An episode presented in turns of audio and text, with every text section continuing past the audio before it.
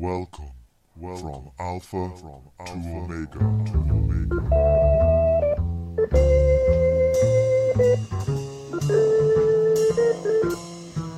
Hello, and welcome to the 14th episode of From Alpha to Omega. Today is Saturday, the 14th of September 2012, and I'm your host, Tom O'Brien.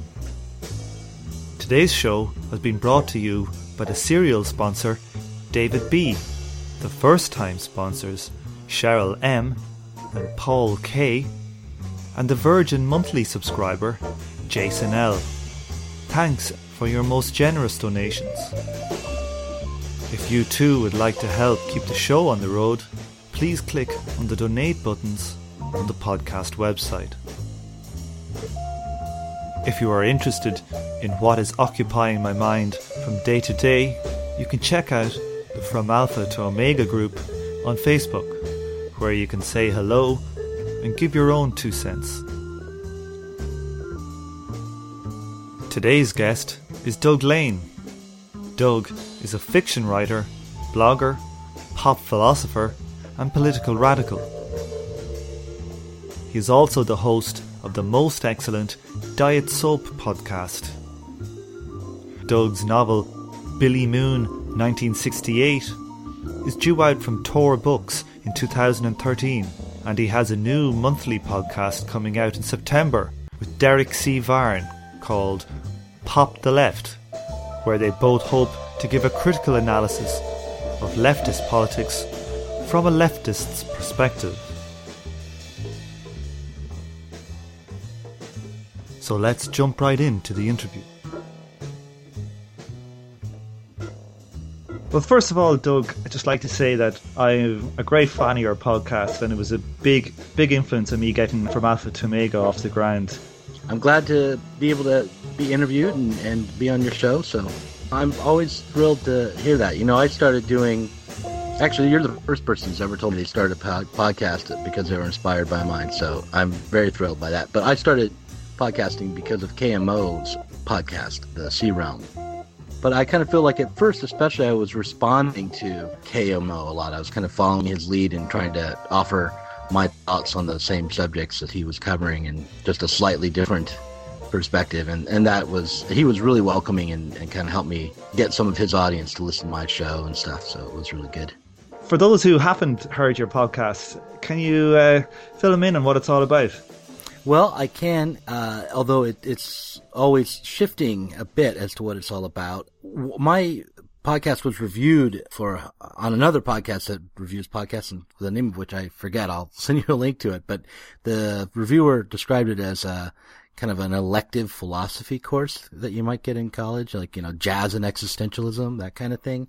And I guess that was a pretty accurate description because what I try to do is combine things I'm interested in or things I understand, like uh, popular culture and movies, uh, with things I'm trying to understand, uh, like Hegelian philosophy. So that's where it's at right now. It's often I'm talking uh, to people who are experts about uh, philosophy, Marx, Hegel, um, and I, I'm really glad. I'm really always amazed at who's listening to my show, and sometimes it's a little intimidating. Like I'll have college professors write to me to say thank you, like philosophy professors somewhere, like telling me that I did a good job on something, and I'm like, wow, well, you would know, and I really wouldn't, but thank you.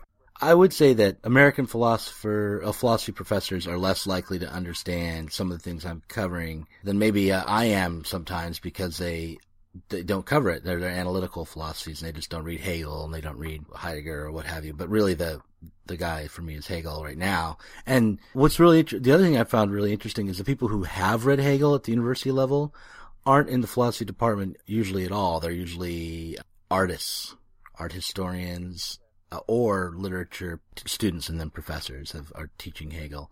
So it's kind of odd. It's it's where Marx ended up as well. Sometimes, uh, like I have an interview with someone who's uh, an anthropologist, I believe, or sociologist actually, and she's doing a stu- her her thesis on happiness as a concept. Uh, and being critical of the history of happiness. It's very, it was a very interesting interview. What is the history of happiness? Well, she says that happiness is a Is a warm gun, as John Lennon said. she she didn't say that, although uh, I, I agree with uh, Lennon there. But she said that happiness as a historical concept and as a as a political goal has a, a shorter uh, history than we might think. That it's kind of part of the neoliberal agenda uh, to focus people on individual happiness rather than on collective goods or collective projects. Uh, that's that was her starting point. The other thing she said that was really interesting was that happiness isn't cumulative. That is, you don't just build up a store of happiness or you don't create a society that just create produces more and more and more happiness. That happiness is a kind of emotion that people feel in order to sustain their life. And there's a certain amount of it that's worth, you know, that is kind of functional. And uh, there's too much of it that's probably not functional. And that you don't have the utilitarian bit where more is always better. Right. No, you you just it's it's like saying that uh, our oxygen levels we need to keep rising the amount of oxygen that is in our body. like, there's no actually there's only a certain amount that you actually can use, and I think the same thing is true of happiness. It's like you don't really need. Well, oxygen is uh, oxygen is toxic after a certain level. Right. it's probably probably the same with happiness. Right. It explains Michael Jackson. right. So so. Th- these studies that come out to say, well, people are no more happy today or even less happy today than they were, you know, at the turn of the century or when they didn't have electricity or what have you. Well, it's kind of a dumb kind of study because you're not really measuring anything that can accumulate. You know, it, yeah, of course, when people lived in, you know, without technological wonders, they were happy to live without them. Um, that doesn't mean their quality of life was better. It just means that they were able to be happy in the way that humans need to be in order to survive in those kind of conditions. So happiness isn't a good measure of social progress. So, what is it specifically about Hegel that really floats your boat? A lot of your programs are about Hegel. Well, I started reading the phenomenology of of uh, mind or phenomenology of spirit in order to kind of try to run a philosophy workshop through my podcast, and so you hear a lot about Hegel because I'm reading Hegel very slowly and he's tough. and so you get more than one episode about Hegel because it takes time to try to summarize that book. I'm drawn to Hegel because I see, for two reasons. One is because uh, my hero, Slavoj Žižek, you know, says he's good. So I listened to him. But then the, the other reason, and a much more substantial reason, is because as an undergraduate, I was very interested in and troubled by the problem of perception. Um, and not just as an undergraduate, but as a, a young person who is experimenting uh, with psychoactive or psychedelic drugs and reading Robert Anton Wilson and Philip K. Dick. The problem of perception, how do we know that what we see is in any way related to what is real, has kind of been a central question in my creative life. So Hegel is interesting to me because he actually seems to be able to solve that problem in philosophy. He comes along and after Kant presents a kind of idealism that doesn't end up with solipsism like George Berkeley. It doesn't end up with some some of the other problems. And while I'm not entirely convinced, if I were to be convinced, I would actually have to agree that the problem of perception, the way we know what the images in our mind relate to the, actual world would have been solved in a very kind of counterintuitive way by Hegel, which is basically to say that the gap between our minds and the world outside of us is not merely a product of our minds, but is in fact ontologically necessary, that it's actually what allows the universe to exist and that this relationship between the outside and the inside is, is a necessary one and, and, and maybe the foundation of, of reality. How convinced are you by his argument? Uh, I'm fairly, I'm fairly convinced, but there's a step that I, you know, I haven't gotten into the end of the phenomenology and I haven't read some of his other books, I like Science of Logic. So far though, I'm, I'm fairly convinced. I, I, I mean, I really like it it's like a an itch that I'm constantly scratching to think about uh, this solution. I would say I'm fairly convinced by it, but I I couldn't I couldn't tell you it's rock solid, knocked down, can't be discredited because there is there are some critiques of it that while I, I think I can knock down, I'm not positive. Like Derrida's critique of, of what I take to be Hegel, but it's actually a critique of structuralism, which talks about how you never arrive at the origin, and so you can never arrive at the true gap either between the, what's inside and outside. That that division is always eluding you. A Zeno's paradox, kind of. Yeah, it is. Yeah, it is kind of like that. But I'm, I, I would hardly say that I'm an expert on Derrida either. I'm not. I'm just. I happen to know of that argument that he launched against structuralism, which I think also applies to Hegel. But I have not read Derrida in, in depth either, and I have actually no plans to. but I, rec- you know, when I was young, and I decided I wanted to read philosophy, you know, major in philosophy uh, at the undergraduate level. I thought I would go and just explore the uh, li- university library for contemporary philosophy, and I came upon, up, upon Derrida, and I started to read it, and I tried to read it, and I realized that I was just a dumb, stupid person. I had, I, could, I just could not even begin to understand why I wasn't understanding Derrida. It was he was so elliptical and and uh, I was so far away from being able to have the basic vocabulary to try to grasp Derrida. I think I heard Chomsky talking about Derrida and saying that he couldn't understand it either. So you're probably in good company. yeah, yeah. But not understanding something is is not a refutation of it, though. I just want to point that out. yeah. To say, oh, I can't understand it. Can you tell the audience uh, who Slavoj Žižek is? Ah, uh, he's my idol right now. He's a very popular contemporary Marxist, Lacanian, Hegelian philosopher from Slovenia. I don't know a lot about his biography. I know at one point he actually ran for president. But his first big book was The Sublime Object of Ideology, and he's had many others. Maybe another big book that he's written is called The Parallax View, and that's actually how I discovered him. I had been writing a, a novel called The Brainwash Brand, which is under option right now, but was not uh, scheduled for publication yet.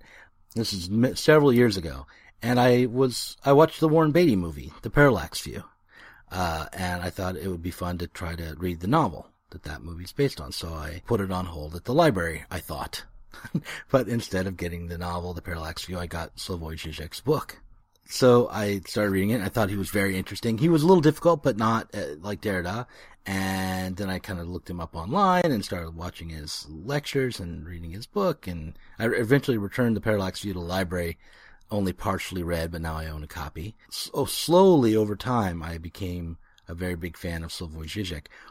And it was the combination of reading him and the economic crisis of 2008 that kind of turned me away from what had been a long-term fascination with guys like Noam Chomsky and, and the American anarchist scene towards um, some sort of new style of Marxism uh, that hopefully got out from under the taint of Stalin and, and Mao and, and 20th century Marxism. I uh, came across Zizek in a in a fairly random way as well. I was just in a shop and there was a DVD of Zizek people following him around, going to talks. And I don't know why, uh, for some reason, it was like four pounds, and I bought it. I just think he he looks kind of crazy, and uh, he sounds even crazier. Right. But he's a pretty cool. He's a pretty cool man. Yeah. Well, I would say that he's the kind of guy that is a clown. Basically, he's a very good thinker. I wouldn't necessarily think he is uh, would be a terrific neighbor or anything. he probably wouldn't be, uh, and uh, I, you know, I wouldn't necessarily recommend him as a friend or anything. Has a picture of Stalin in his house. Right, exactly. yeah, but what's compelling to me about Zizek is the quality of his thought after after all is said and done. I mean, he's very funny, and he, does definitely seduce you into to listening to him. But the difference between Slavoj Žižek and Noam Chomsky is that with Noam Chomsky, you feel like you're being given given sort of a, a role model, a moral authority that you can kind of strive to be that kind of person, maybe that kind of activist and that kind of thinker.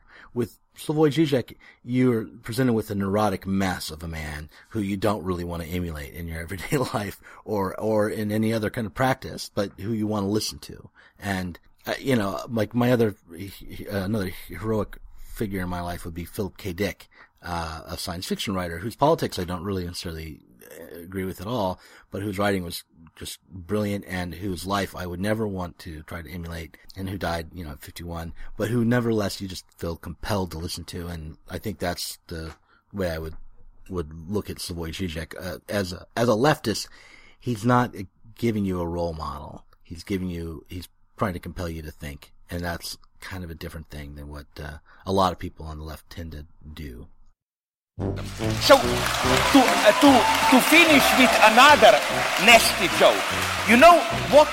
They try to give us the good news, like all the news you are giving us are these obscure falsifications, good news. But you know what are these good news today those in power, are promising us? Let me give you another wonderful Jewish American joke that was told to me by a friend recently. A guy has his wife at an operation and then talks after the operation with the doctor. And the doctor tells him, listen, first the good news, your wife will survive, she will even live longer than you. And then, uh, what's the bad news? The doctor says the bad news is you know there are some problems. Like as the result of the operation, she will no longer be able to control her anal muscles, so excrements will be dripping all the time. Then there will be some strange fluid all the time escaping from her vagina, no sex. Then she will not be able to blah blah blah. And of course the guy gets more and more into a panic, no? My God. And then you know what the doctor does then? He taps the guy on the shoulder and say, no, no, don't worry. This was just a joke. Everything is okay. She died during the operation. That's the good news that they are giving us at the end, you know. I surprised. no dirty words, you noticed it. No dirty words.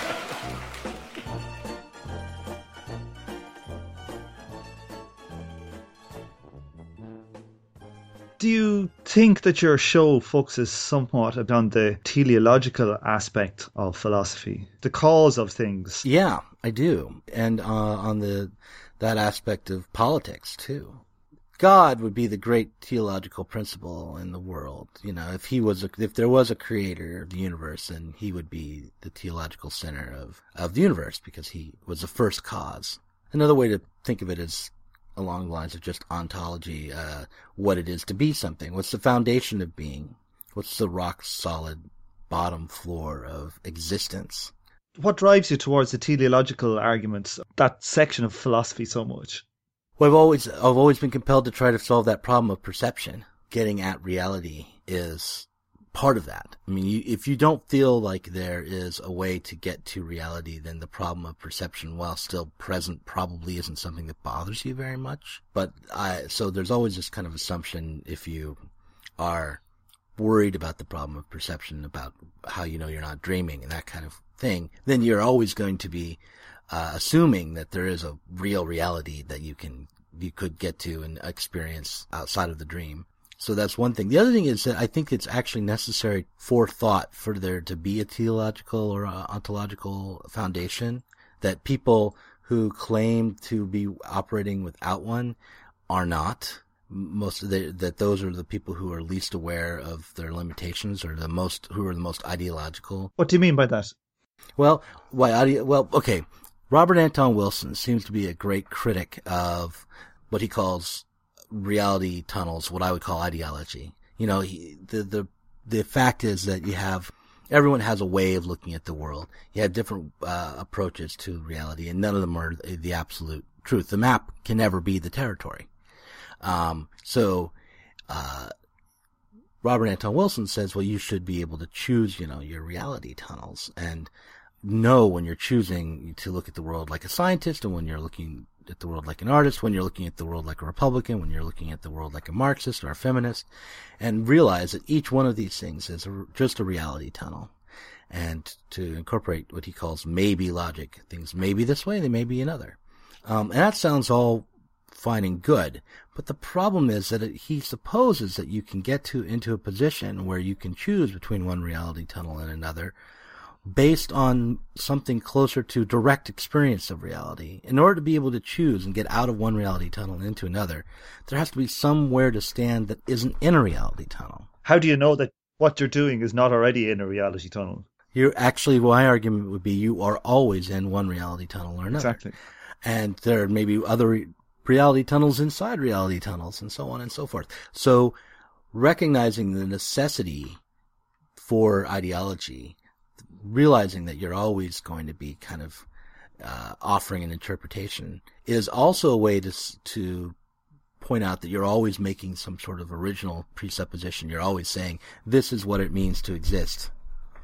This is my ontological presupposition. This is a theological uh, cause, and you know you can never actually really justify that.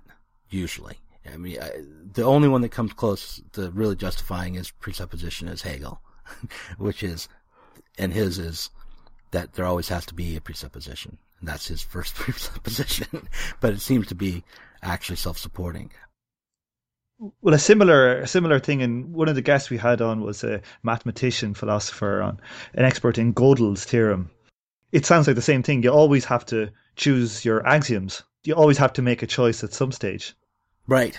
Yeah, and recognizing that is both puts you in a kind of an absurd position and a liberating one at the same time. But that's why I'm drawn to the onto, to ontological questions, is because I want to uh, get a grip on how it might be possible to choose your axioms, how it might be possible to choose your reality tunnel without ever stepping into a position of true objectivity, without ever getting out of a reality tunnel. Have you read any Popper?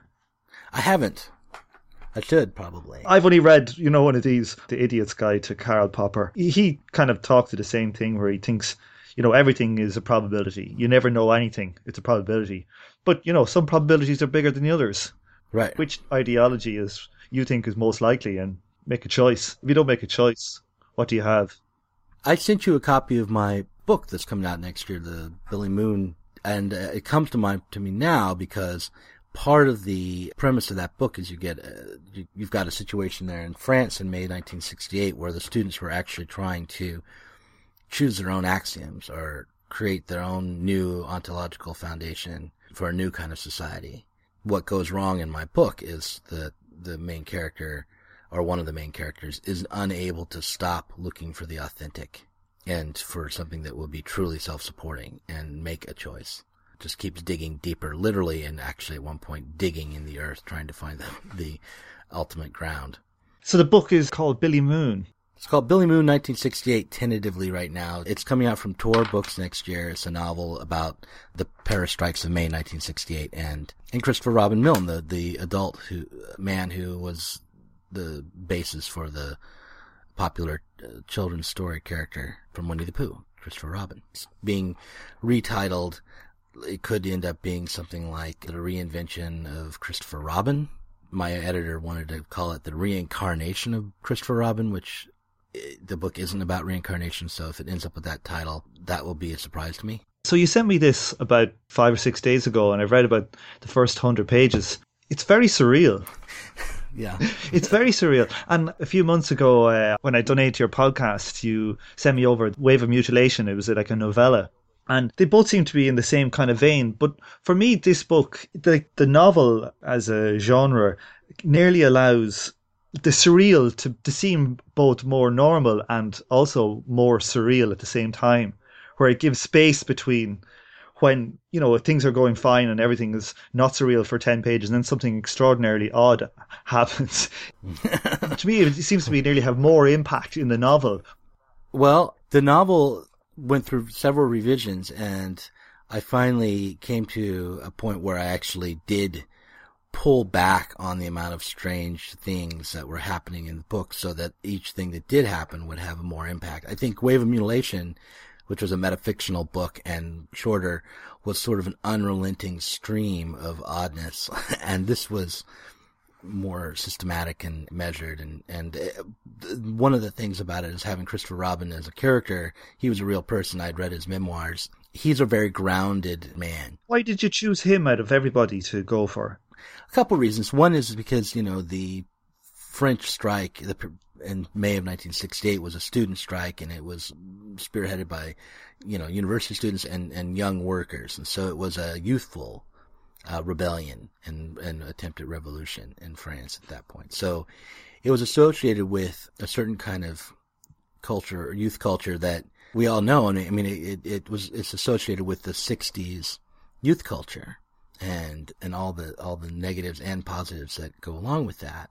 And I kind of wanted to put someone who uh, was not part of that into the book uh, but who yet had some sort of uh, position within it. In other words, Christopher Robin is defined by his youth, but he's a fully adult man.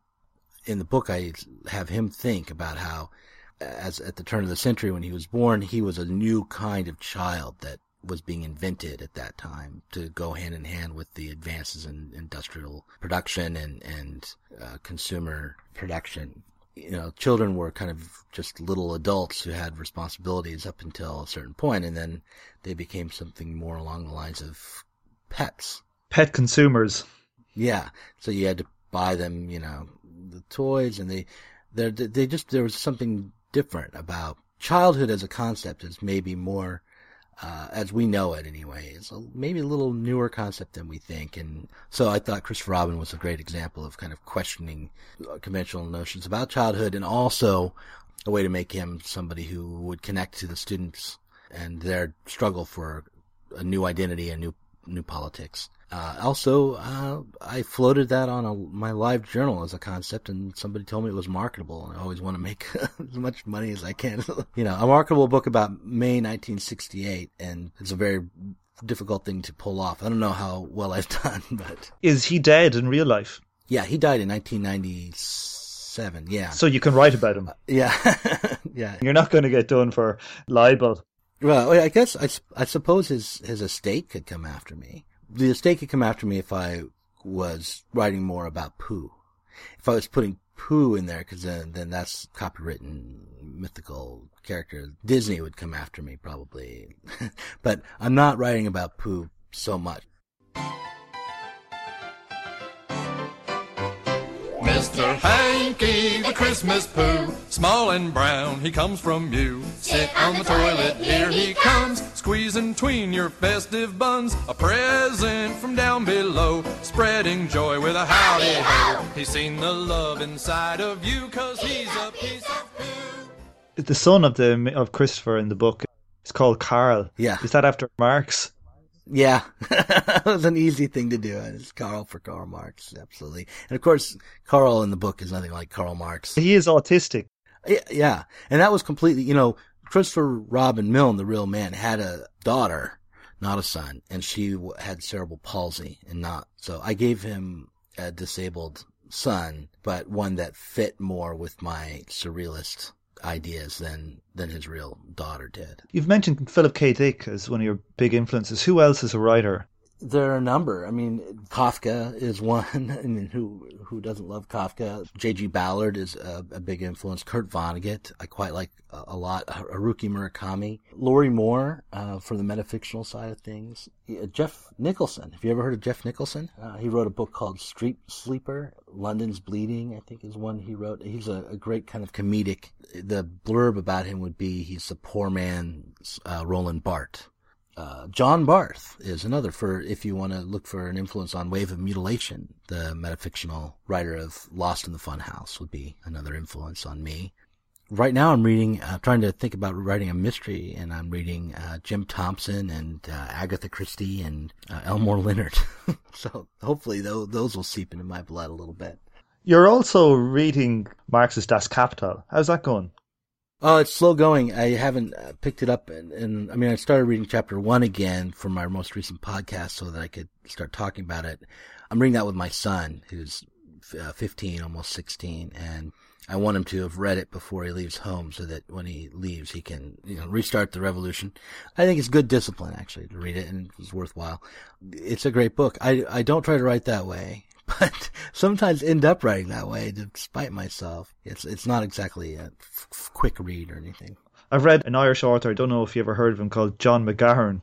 He's a famous Irish author, and I read one of his books, and it's called That They May See the Rising Sun. And you read it, and you kind of go along, you go, this this story is, yeah, it's okay, it's normal, normal. And then you kind of, you finish the book, and all of a sudden you go, oh God, that was that was amazing, you know. And I kind of, kind, I kind of ask myself, at what point did it become amazing? Absolutely no idea. Like I, I couldn't analyze it. I couldn't say, well, if I write eleven percent slower, it'll be much better.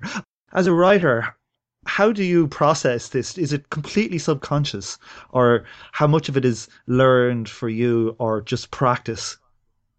Well, it's a lot of it's learned. I mean, I, um, and I'm not, you know, I, I feel like I'm always learning uh, new things and, and like how to use a comma, for instance. Um, so, uh, but yeah, it's all, I think you can absolutely learn it and you don't have to rely on the subconscious. However, I have taken up recently a, an approach to writing, which comes from my new hero, Slavoj Žižek, which I think is really liberating, uh, which is that the first thing you do is you sit down and you write everything out, but as notes.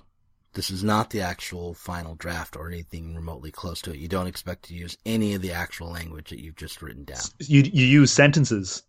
You use full out sentences, right? But you don't think of this as anything but notes. And and you know you can write like I'll when I'm writing a short story, I might even write down.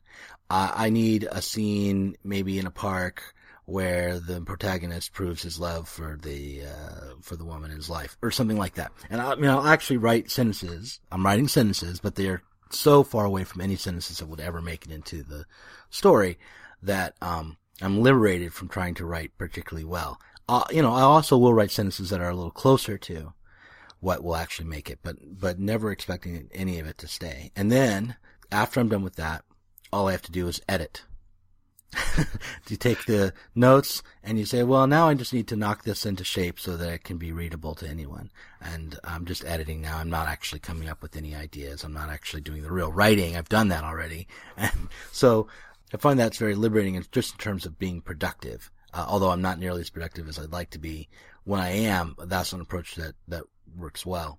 Um, it sounds like uh, that Borges did that, but then never expanded it. Have you ever read Louis? Is it Luis Borges, the Argentinian writer?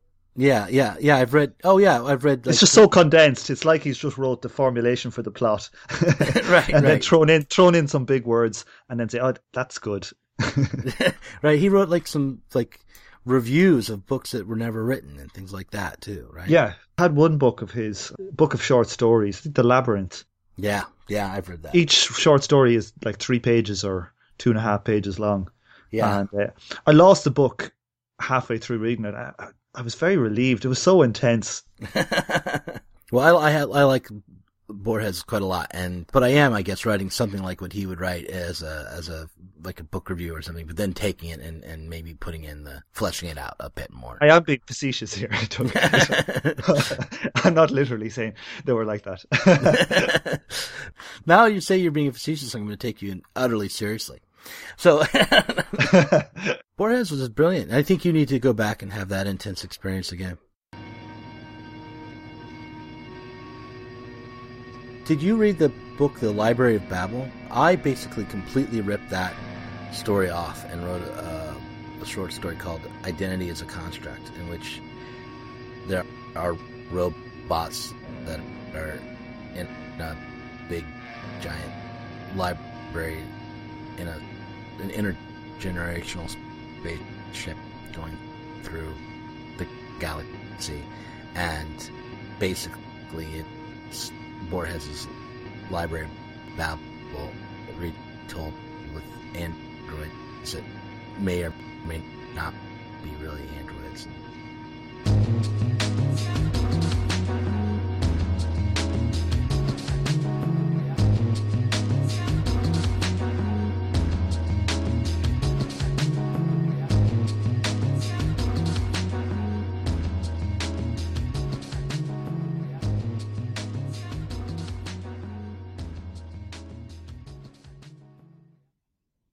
So you're starting a new podcast. What is it called?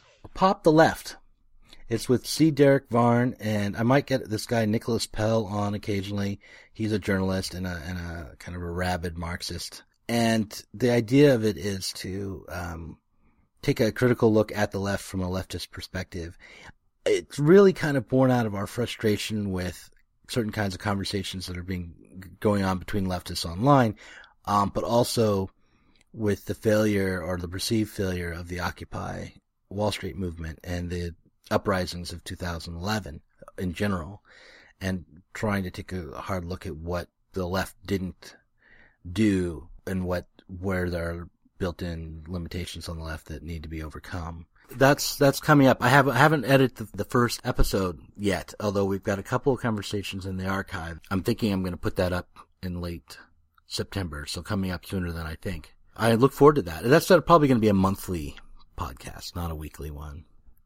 Do you think that the left suffers from perhaps, you know, over theorizing and not enough activism? Um, I think I might suffer from that, but I don't g- generally think in the United States anyway that that's a problem for the what is generally the left in the U.S.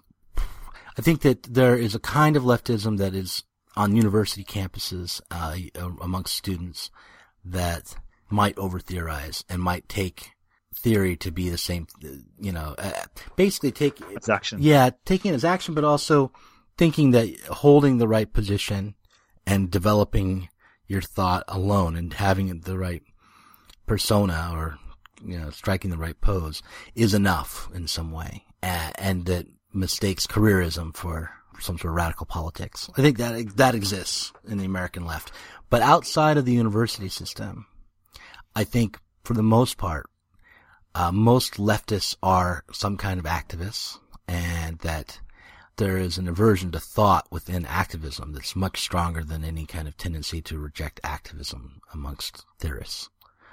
I happen to just be a writer. You know, I've come to the conclusion. I've done a lot of activist work in the past. I've come to a point where I've realized I'm not going to feel guilty about presenting my thoughts and doing the writing and doing a podcast and not hitting the streets as much. I mean, I went to the Occupy in, uh, encampment and I was there the night the police came. Uh, I wasn't particularly courageous or anything.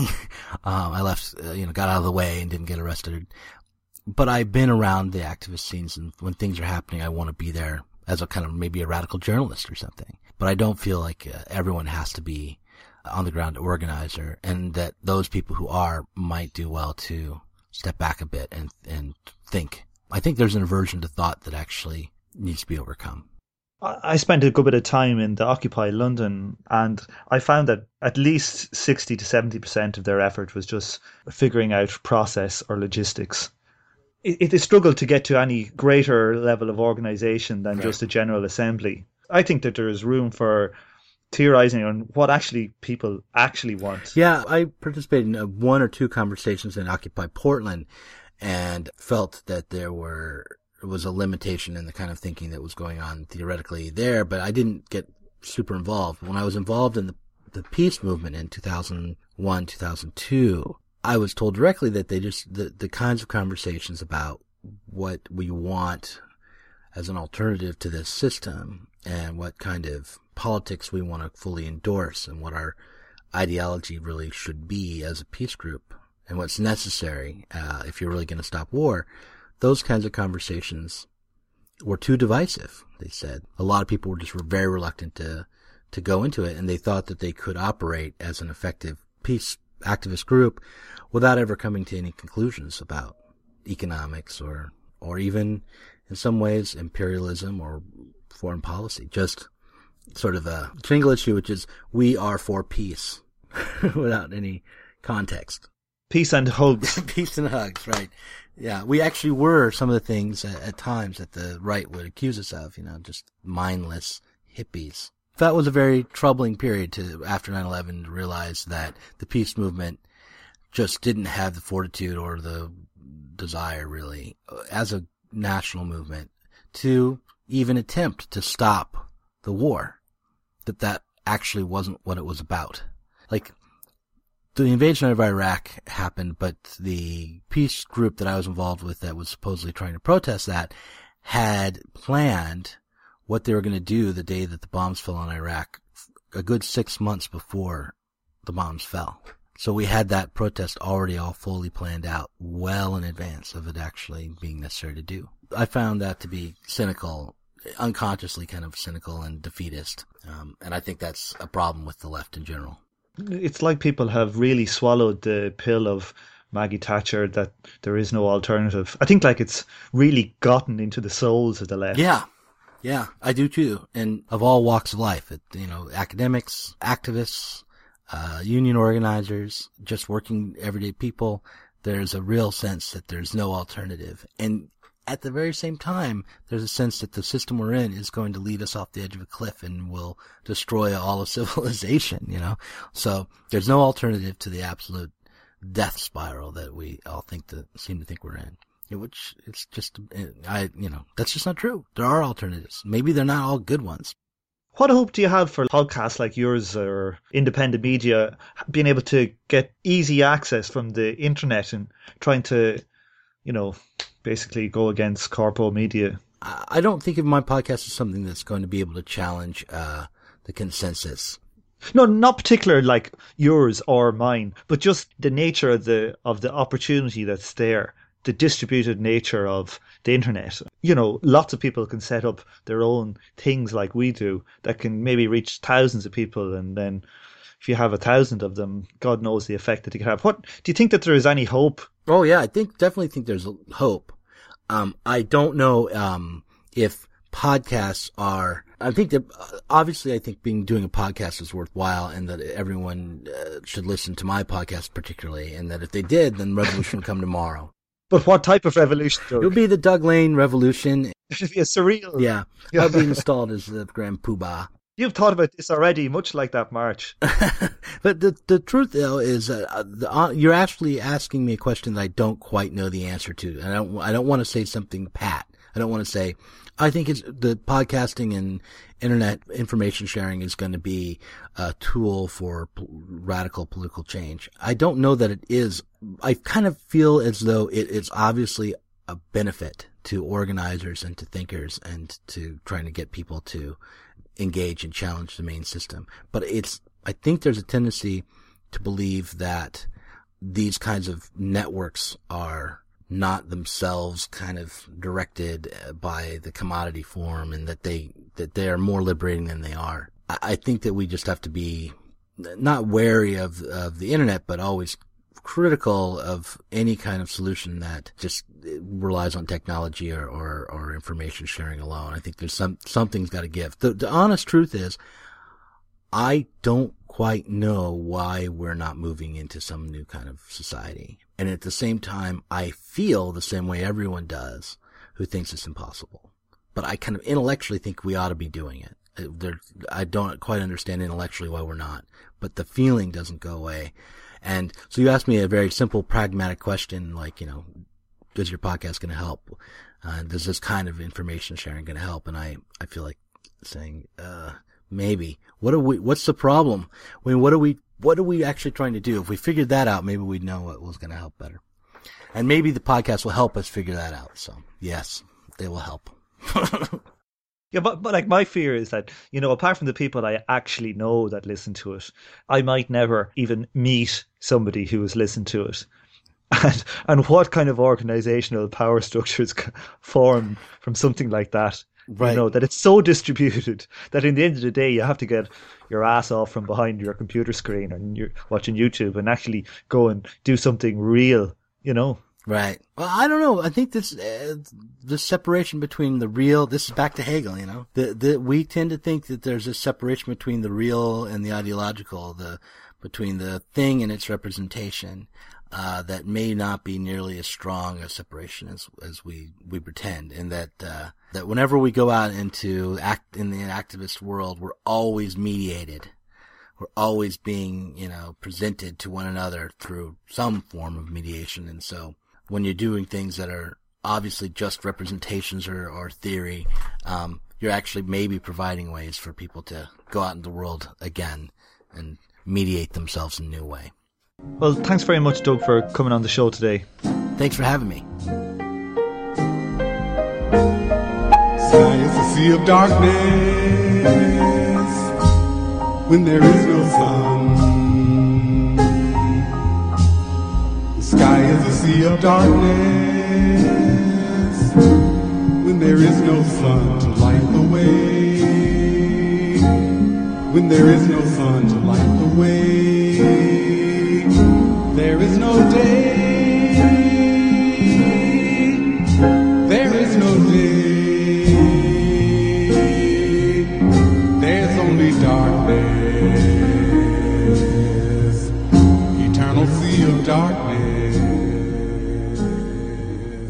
On this episode, you heard the new theme tune, The Order of the Pharaonic Jesters by Sun Ra and his orchestra, a joke telling Slavoj Žižek, accompanied by Luciano Michelini's Frolic, the Mr. Hankey the Christmas Poo song from the TV show South Park, and an excerpt from the song One More Robot by the Flaming Lips. You are now listening to Sun Ra singing Where There Is No Sun, soon to be accompanied by Doug reading an excerpt from his upcoming novel, provisionally titled Billy Moon 1968. Thanks for listening, and I hope you join me for the next episode of From Alpha to Omega.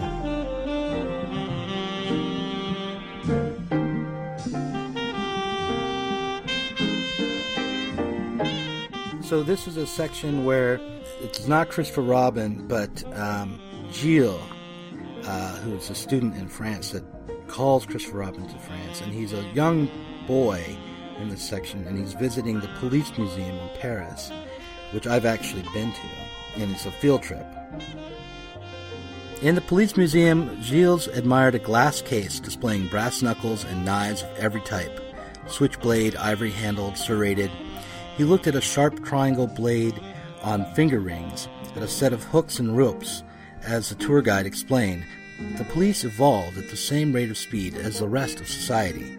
In fact, the tour guide explained that police work and the scientific methods the police employed had pushed the general population towards civilization. The tour guide led the young students away from the display cases of torture equipment and to a series of framed photographs around the corner. These were set high on the wall, and the children had to crane their necks to see. Here we see how the police train dogs to sniff out criminals and give chase. Notice how these photographs are in sequence. First, the dog discovers the man and forces him out of his hiding place in the wooden shed. Second, the police dog chases the man, forcing him to climb to safety. In this case, a nearby wood pillar inside the police grounds gives the criminal a way to elevate himself. But then, behold, the third picture shows the policeman arriving. The policeman whistles to the dog, giving instruction, and the job is complete, the tour guide said. Gilles turned away from the sequence and looked at the tour guide. He was a short but thin young man looked very clean in his thick wool overcoat and with his smartly combed hair. The guide was telling the story of the police, starting over at the beginning, starting with Once Upon a Time.